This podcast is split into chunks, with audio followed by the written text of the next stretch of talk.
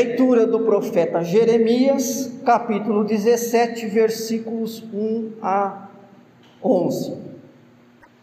Nos termos da aliança, Israel deveria ser obediente à lei e confiar no Senhor para sua segurança e provisão. Podemos trazer isso já para os nossos dias?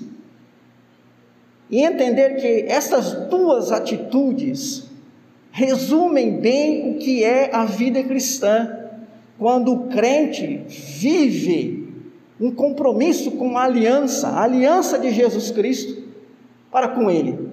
Obediência à palavra e confiança no Senhor. Tanto obediência como confiança são frutos da fé. Então, note que mesmo lá no, no, no Antigo Testamento, a aliança de Deus com o seu povo era uma aliança de fé. Não era uma aliança legalista, ritualista. Tinha lei, tinha rituais, tinha mandamentos, sim. Mas não como fundamento, mas como prática.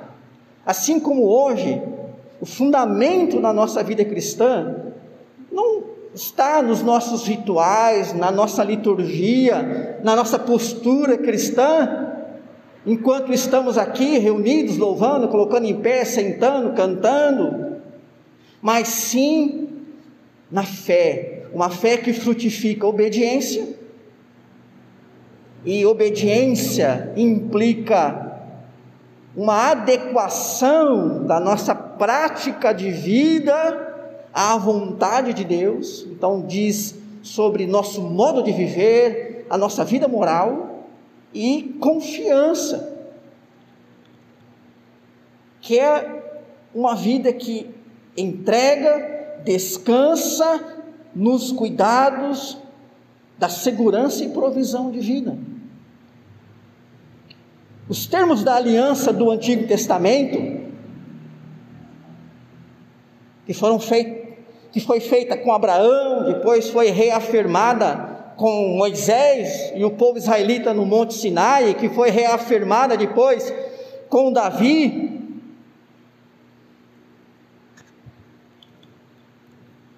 invocam e implicam a fé do crente. O mesmo acontecendo conosco hoje. Israel deveria ser crente, deveria ter fé, deveria viver essa fé. Mas o que acontece, irmãos, irmãs, e temos estudado nas últimas mensagens o período da monarquia israelita, o que vemos é que este povo, esta nação, havia se desviado completamente da fé no Senhor. Por terem se desviado da fé, já não viviam os termos da aliança, obediência e confiança, e se tornaram então um povo idólatra, injusto e imoral. E como temos reafirmado e ressaltado nas últimas mensagens, quando nós nos enfraquecemos espiritualmente, quando nós nos enfraquecemos na fé, a nossa tendência é também viver um momento mais crítico no que diz respeito à nossa espiritualidade, à nossa moralidade, à nossa a, ao nosso relacionamento social. Israel, então, havia colocado outros deuses e outras coisas como deuses no lugar do verdadeiro Deus. Israel oprimia o seu próprio povo, tirava proveito dos pobres. Era um povo corrupto, aproveitador, avarento, injusto, ganancioso. Israel era um povo que havia se entregado, inclusive, a práticas imorais de adultério, fornicação, roubo, mentira.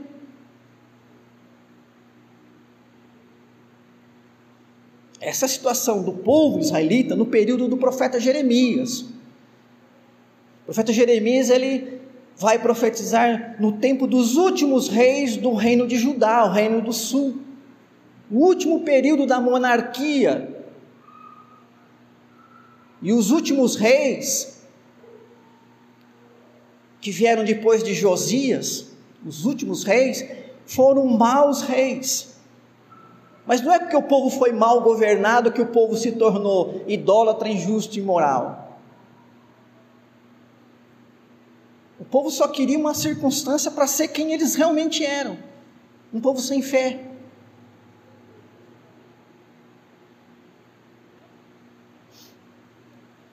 Jeremias profetiza nesse tempo. Se você ler o livro do profeta Jeremias, a qual recomendo que você faça essa leitura, você verá é, como o profeta várias vezes é usado por Deus para acusar o povo, para falar do pecado do povo e para anunciar justiça e juízo de Deus. Porque, irmãos, irmãs, Deus é Deus, cantamos aqui, não é? Não importa as, as circunstâncias, porque Ele não muda. E Deus é justo, Ele sempre será justo. Está na essência de Deus ser justo. Não há como conceber Deus sem que Ele seja justo. E como Deus é justo,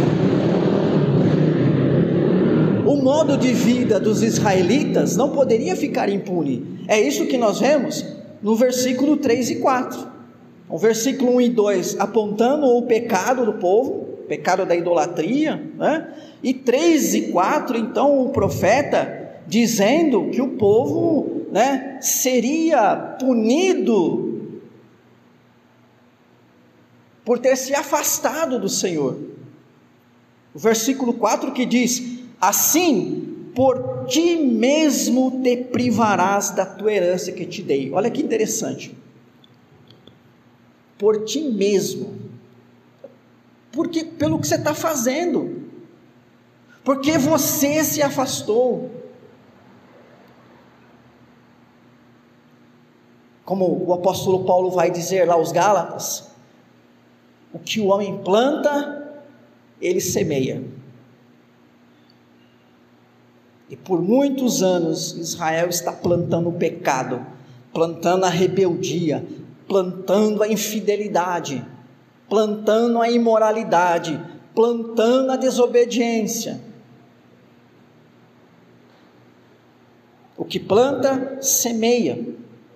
E muito mais essa colheita má será sentida, muito mais força será a colheita má se não houver arrependimento. Todos nós cometemos erros, todos nós somos imperfeitos e na nossa imperfeição nós erramos. Por isso, há é, muitas passagens das Escrituras nos convidando ao arrependimento, nos chamando ao arrependimento. Por isso, na nossa própria liturgia, em toda ela, nós temos o nosso momento de confissão de pecados, de no momento de culto é, comunitário e culto público, reconhecer perante Deus que nós pecamos e que nós estamos arrependidos disso, Deus nos dá esta graça do arrependimento, Ele nos chama para o arrependimento. E quando o pecador não se arrepende, a colheita do que ele plantou é má, é uma má colheita. E ele sente isso de uma maneira mais forte, mais intensa. E como Deus ama o seu povo, ele chama o povo ao arrependimento. E através do profeta e dos profetas que ele levantou nesse período aqui da monarquia, né, nesse período em que o povo se desviou tantas e tantas vezes, exorta, avisando da punição avisando das consequências, mas ao mesmo tempo chama ao arrependimento. E os versículos 5 a 10 aqui do capítulo 17 de Jeremias são um chamado de Deus ao arrependimento. A gente sabe que arrepender-se implica mudança de vida, mudança de atitude. Não é só remorso, tristeza. A tristeza faz parte.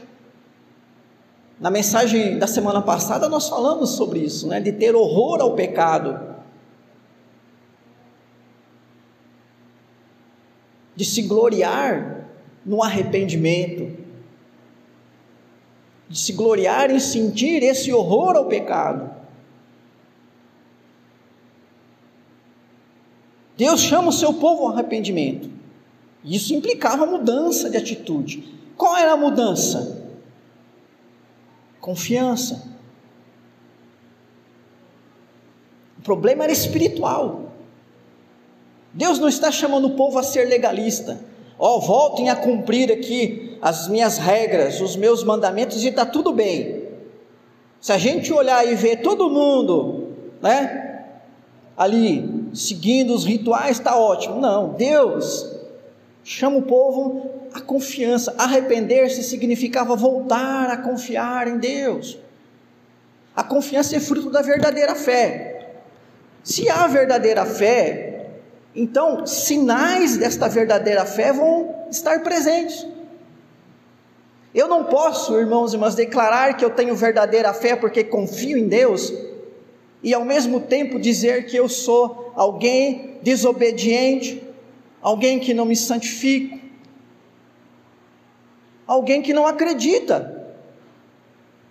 Isso é incoerente.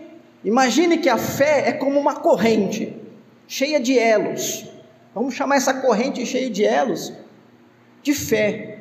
E cada elo ali é um fruto desta fé: é obediência, é confiança, é esperança,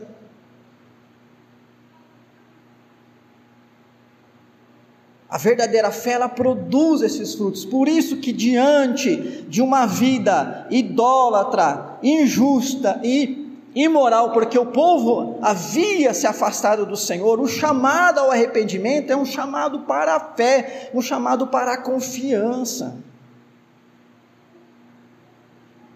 Queridos irmãos e irmãs, o que está por trás das nossas atitudes quando nós pecamos? Qual é o nosso problema? Qual é a causa? Tudo tem uma causa. As coisas acontecem porque tem uma causa. Procure esta causa. E a causa da causa, e a causa da causa da causa, vá, tente encontrar a causa originária que resultou no seu pecado. E você vai encontrar ali uma fragilidade espiritual a fragilidade de fé, um momento que você não confiou, não se entregou, não descansou, não esperou, não se dedicou ao Senhor. Por isso, o chamado ao arrependimento é um chamado de confiança. E se o povo confiasse em Deus, eles seriam benditos, eles experimentariam a bem-aventurança. A bem-aventurança, irmãos e irmãs, é uma felicidade diferente daquela que todo ser humano é capaz de experimentar por causa da origem dela. A bem-aventurança é uma felicidade que vem do céu, é algo dado por Deus que resulta das suas bênçãos sobre nós. É aquela felicidade que, em termos de sentimentos, talvez seja como uma felicidade humana, mas tem uma diferença: o mundo não consegue tirar ela de nós. E nós cantamos aqui agora: Deus é Deus, não importa o que acontecer, não é isso? Eu preciso confiar no Senhor em toda, em qualquer situação. Esse tipo de vida que chora, sofre, se entristece, mas não se enfraquece na fé pelas coisas que acontecem conosco neste mundo, é fruto de fé verdadeira, é bem-aventurança, é algo que o mundo não tira, o diabo não tira a minha bem-aventurança. ele pode me fazer chorar, mas ele não tira aquela felicidade que Deus tem colocado no meu coração. É por isso que Deus chama o povo à confiança. Confie em Deus e seja bem-aventurado.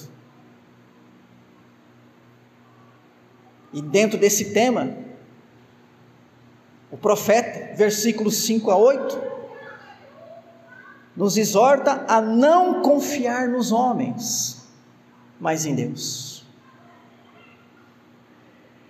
Maldito o homem que confia do homem, faz da carne mortal o seu braço e aparta o seu coração do Senhor.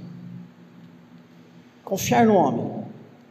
Pastor, eu não posso confiar no médico, eu não posso confiar em algum tipo de seguro social, eu não posso confiar em governo, patrão. O problema, queridos irmãos, aqui é deixar de ver pessoas e situações que envolvem o nosso viver diário, deixar de ver isto como instrumentalidade e passar a ver estas coisas como causa, como razão.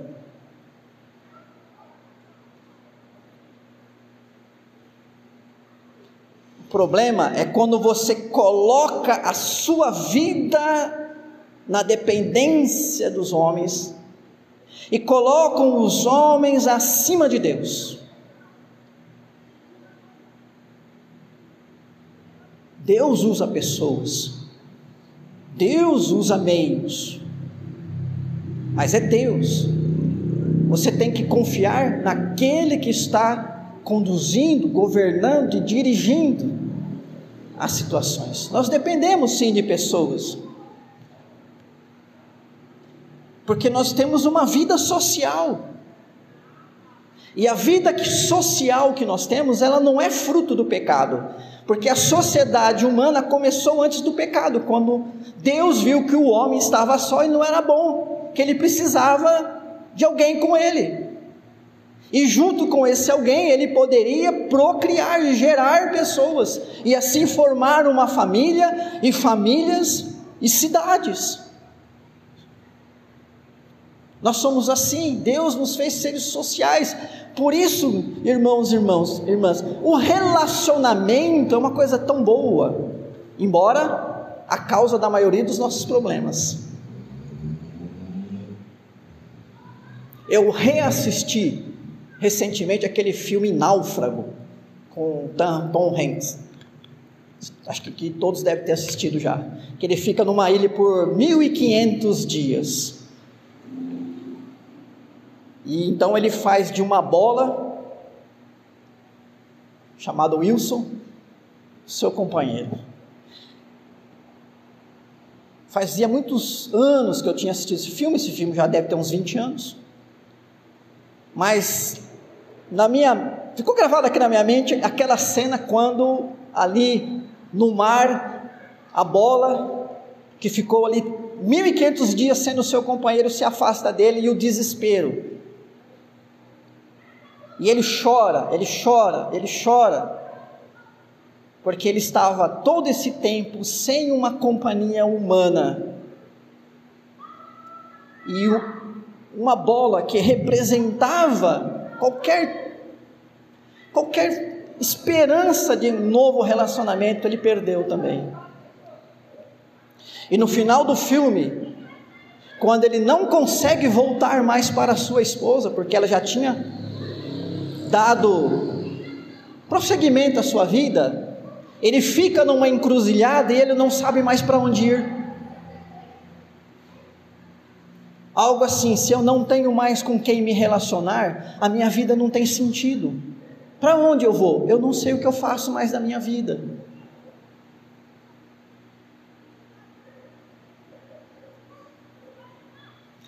Somos seres sociais.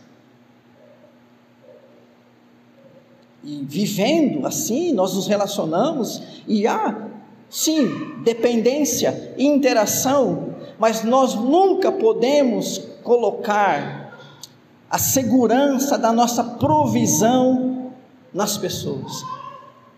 Bem como nunca podemos imaginar ser capaz de ser uma espécie de Deus para quem quer que seja. Os pais não são os, os deuses dos seus filhos. Aliás, isso é muito claro quando apresentamos os nossos filhos ao batismo reconhecendo que eles pertencem ao Senhor, que eles são do Senhor.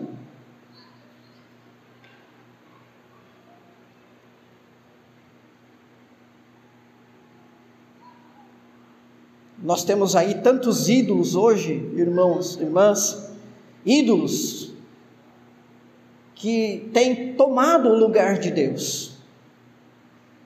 A ciência para muitos é uma espécie de ídolo, porque tem todas as respostas, é dona da verdade, pois só ela tem os fatos e pode explicar todas as coisas.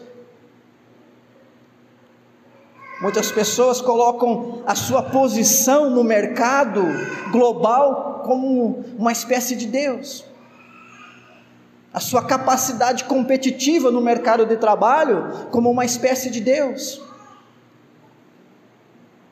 Há muitas pessoas que colocam carisma, força e inteligência como seus deuses. Porque são as três coisas mais valorizadas pela sociedade moderna. Se você tiver carisma, inteligência e força, vitalidade física. Você é supervalorizado pela sociedade.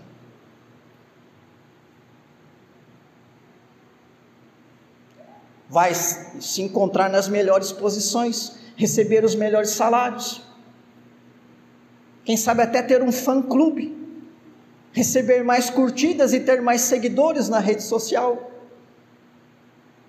que as pessoas tanto desejam hoje em dia, não é?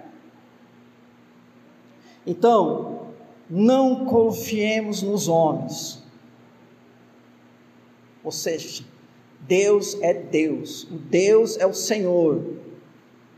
Olhe para as pessoas como pessoas necessárias à sua vida, porque Deus colocou as pessoas na sua vida, Deus nos fez assim, seres sociais, mas como instrumentalidade. Pessoas que Deus usa para te abençoar. Confie em Deus, não confie nos homens.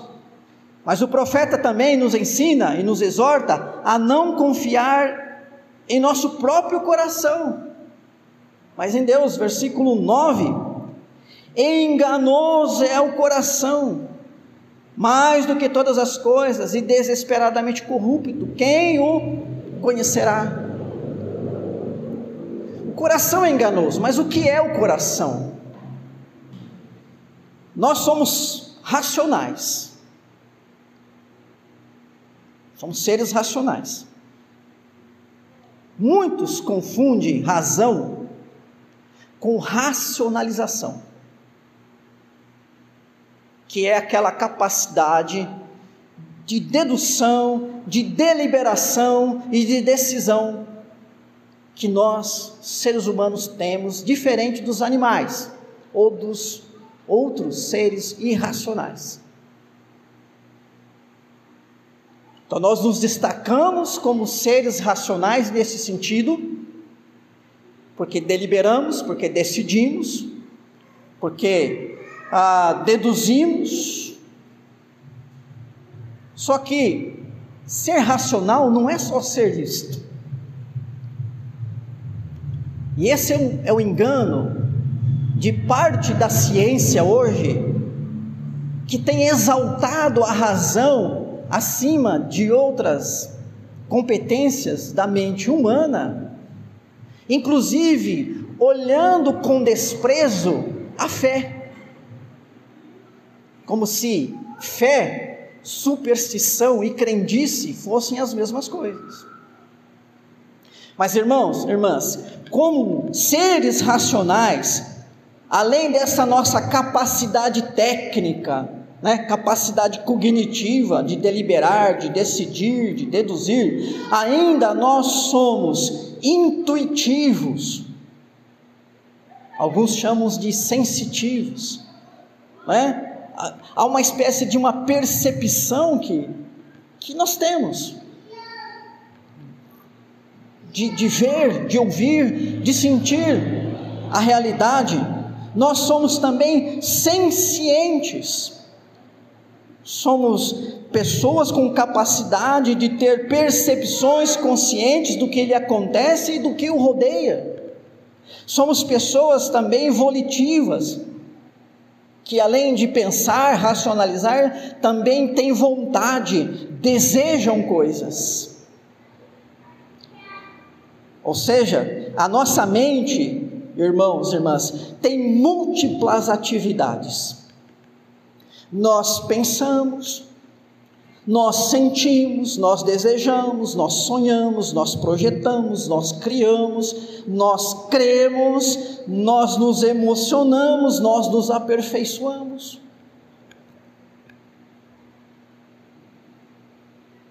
Olha as múltiplas atividades da nossa mente. Por que está falando de razão e mente, pastor? Para entender o que significa coração. Que coração é esse enganoso? A que o profeta Jeremias está se referindo? Para entender mais um pouquinho, eu quero trazer aqui a lembrança uma famosa frase de um filósofo francês chamado Pascal. Pascal disse assim: O coração tem razões que a própria razão desconhece. Você já deve ter ouvido. Isso roda aí no Facebook, Twitter, Instagram, etc. É que muitas vezes as pessoas passam para frente mensagens que elas não entendem. E em parte é isso, porque eu me desgosto tanto com rede social. Porque as pessoas às vezes não entendem o que estão passando para frente. Apesar de que esta frase de Pascal ela é positiva, justamente o que Pascal, Pascal está querendo dizer que o nosso coração é mais é, é, tem mais razão do que a nossa própria razão. E aqui então veja a diferença entre razão no sentido da racionalidade, da capacidade cognitiva, capacidade técnica, e coração nesse sentido das múltiplas atividades da mente humana. Então, o que Pascal está querendo dizer é que a gente não pode ser racionalista puro. E que nós não somos esse racionalista puro. Nós somos pessoas que pensamos, sentimos, desejamos, sonhamos, projetamos, criamos, cremos, nos emocionamos, nos aperfeiçoamos. É nesse todo, nessa multiplicidade de atividades da, do nosso eu interior, é que nós podemos encontrar a verdadeira razão das coisas, muito mais do que a própria razão técnica cognitiva agindo sozinho. Então é uma crítica do filósofo Pascal ao período que ele viveu do iluminismo francês, que colocou a razão cognitiva, técnica como um Deus e que ainda é sustentada por muitas pessoas hoje em dia. Então, irmãos e irmãs, esta palavra coração nas Escrituras, ela tem esse sentido de se referir a esse nosso interior. O coração aqui enganoso é esse nosso eu interior essa sede, sede, não sede, sede, de todas as múltiplas atividades do nosso ser interior. E o que Jeremias coloca é muito mais grave do que, do que talvez você esteja pensando, porque ele está dizendo que o coração é enganoso. Ou seja, ele está dizendo que o nosso eu interior, ele está de tal maneira corrompido, porque é isso que ele diz, né? Enganoso é o coração mais do que todas as coisas e desesperadamente corrupto. Esse nosso eu interior está tão comprometido, tão corrompido, por isso nós somos enganados por ele. E por que o coração é enganoso, irmãos, irmãs? Porque a nossa condição de ser humano é de depravação total. A reforma protestante, ela trouxe um esclarecimento e se opôs a uma luta antiga que a igreja enfrentou desde lá do quinto século contra o pelagianismo e o semi-pelagianismo, que afirmavam que apesar do homem ser pecador, havia alguma coisa de bom nele. Para Pelágio, o homem era essencialmente bom, tanto que ele poderia alcançar a salvação por sua própria obra, por sua própria ação.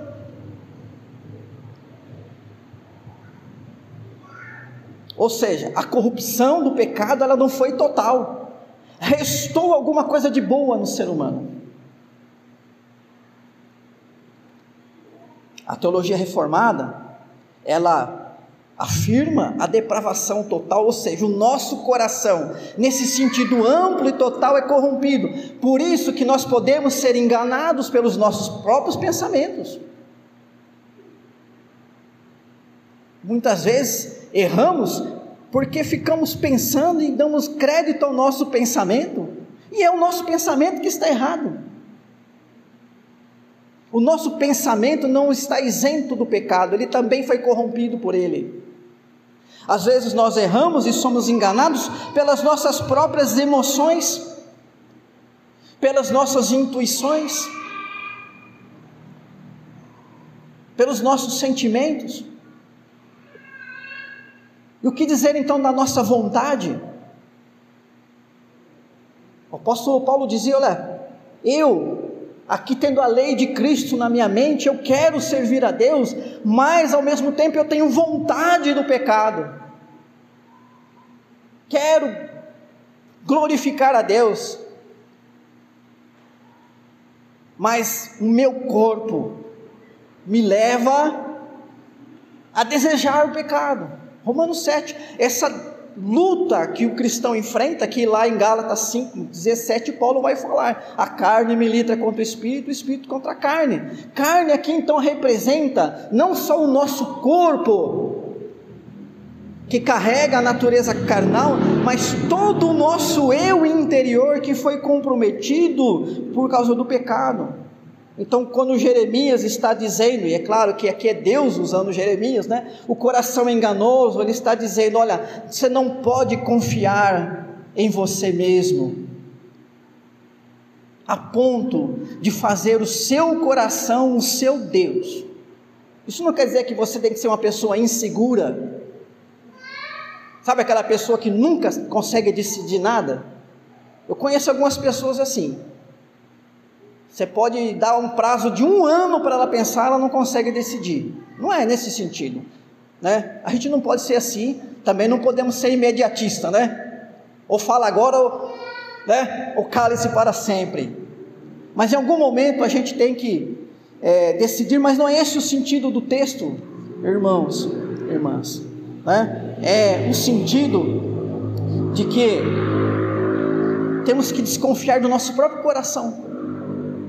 Por isso, tem que haver algo maior do que o nosso coração, algo que não é corrompido, algo que é seguro e verdadeiro para nos apoiar.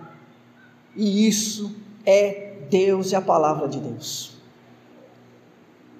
Hoje é quase quase que proibido falar verdade, né? A palavra verdade hoje foi transformada numa coisa. Daqui a pouco vai ter verdadofobia por aí. Que quem disser que acredita na verdade vai ser considerado né, é, um ser estranho e indesejável na sociedade. Mas a verdade, irmãos, irmãs, é a única segurança. E ela não está nos homens, ela não está no nosso coração, ela está em Deus e na palavra de Deus. Por isso, né, o versículo 10 fala assim: Olha, eu, o Senhor, esquadrinho o coração, eu provo os pensamentos. E eu, por isso, eu sei dar para cada um certinho que cada um deve receber. Só há um juiz, só há alguém que compreende-nos verdadeiramente, só há uma pessoa, um ser que pode nos guiar sem nos levar para um campo duvidoso e enganoso. É Deus. Por isso que se a gente confia em Deus, a gente é bem-aventurado.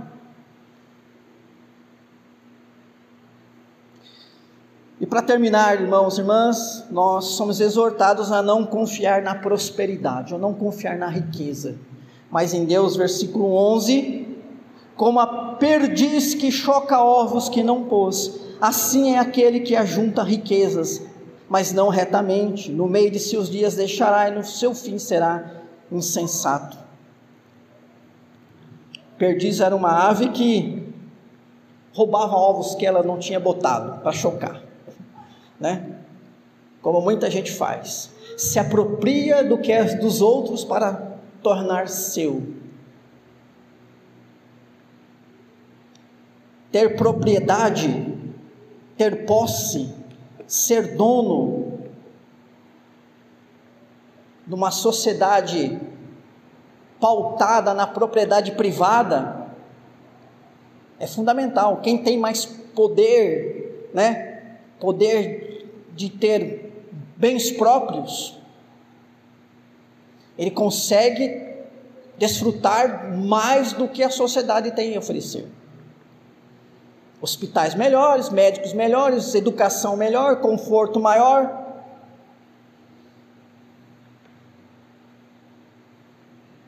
E muita gente iludida com isso faz o que for necessário como diz o ditado, se precisar vende até a mãe, né? Para acumular riqueza e ter aquela sensação de poder, de estabilidade e segurança que a riqueza dá. 1 Timóteo 6, 17, o apóstolo Paulo diz assim: olha, exorta os ricos do presente século, que não sejam orgulhosos, aqui no sentido de arrogante, então no sentido de colocar a segurança da sua vida nisso, nem depositem a sua esperança na instabilidade da riqueza. É, instabilidade da riqueza. Ó, Faz dois mil anos, quase dois mil anos que isso aqui foi escrito e até hoje está aí a prova de que alguém ela pode ter posses hoje e não ter amanhã, ou não ter como desfrutar disso, porque você pode ficar doente, pode ser roubado, ou pode ficar louco e ser considerado incapaz de gerir seus próprios recursos. Todos, todos estamos sujeitos a isso. Então, na verdade, não é a riqueza que é instável, a riqueza em si, mas nós somos instáveis. E quando nós vivemos instabilidade, tudo que é nosso se desestabiliza junto. Por isso a nossa confiança não pode estar em nós ou um outro ser humano que é tão sujeito à instabilidade como nós, nem no nosso coração e nem naquilo que é nossa posse. A nossa confiança e segurança precisa estar em alguém fora de nós, acima de nós, e que não é instável, que é eterno. E único ser nessa condição, que não muda, que não tem variação de mudança, é Deus. Por isso, temos que colocar a nossa confiança no Senhor. Confie em Deus e seja bem-aventurado. É a exortação do apóstolo, do profeta Jeremias para nós nessa noite. Oremos.